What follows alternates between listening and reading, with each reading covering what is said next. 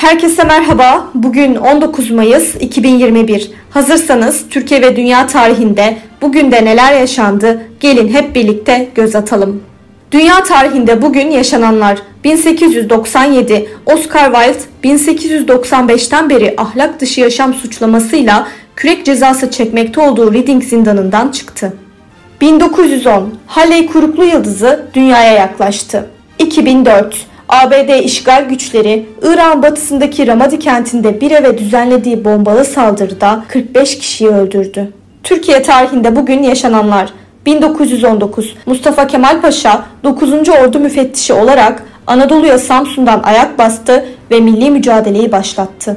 1924 Musul sorunuyla ilgili Türk-İngiliz heyetleri arasında Haliç Konferansı diye adlandırılan görüşmeler başladı. 9 Haziran'a kadar sürecek görüşmelerden sonuç alınamayınca konu Milletler Cemiyeti'ne götürüldü.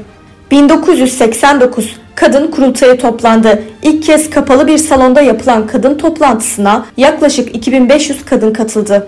Bugün doğanlar 1881 Türkiye Cumhuriyeti'nin kurucusu Mustafa Kemal Atatürk doğdu. 19 Mayıs onun Samsun'a çıktığı güne atfedilmiş sembolik doğum günüdür. 1911 Türk yüksek mimar ve Anıtkabir mimarlarından Ahmet Orhan Arda dünyaya geldi. Bugün ölenler 1927 Türk yazar, diplomat ve milli edebiyat akımının öncülerinden Ahmet Hikmet Müftüoğlu vefat etti. 1935 İngiliz arkeolog, asker, casus ve yazar Lawrence hayatını kaybetti.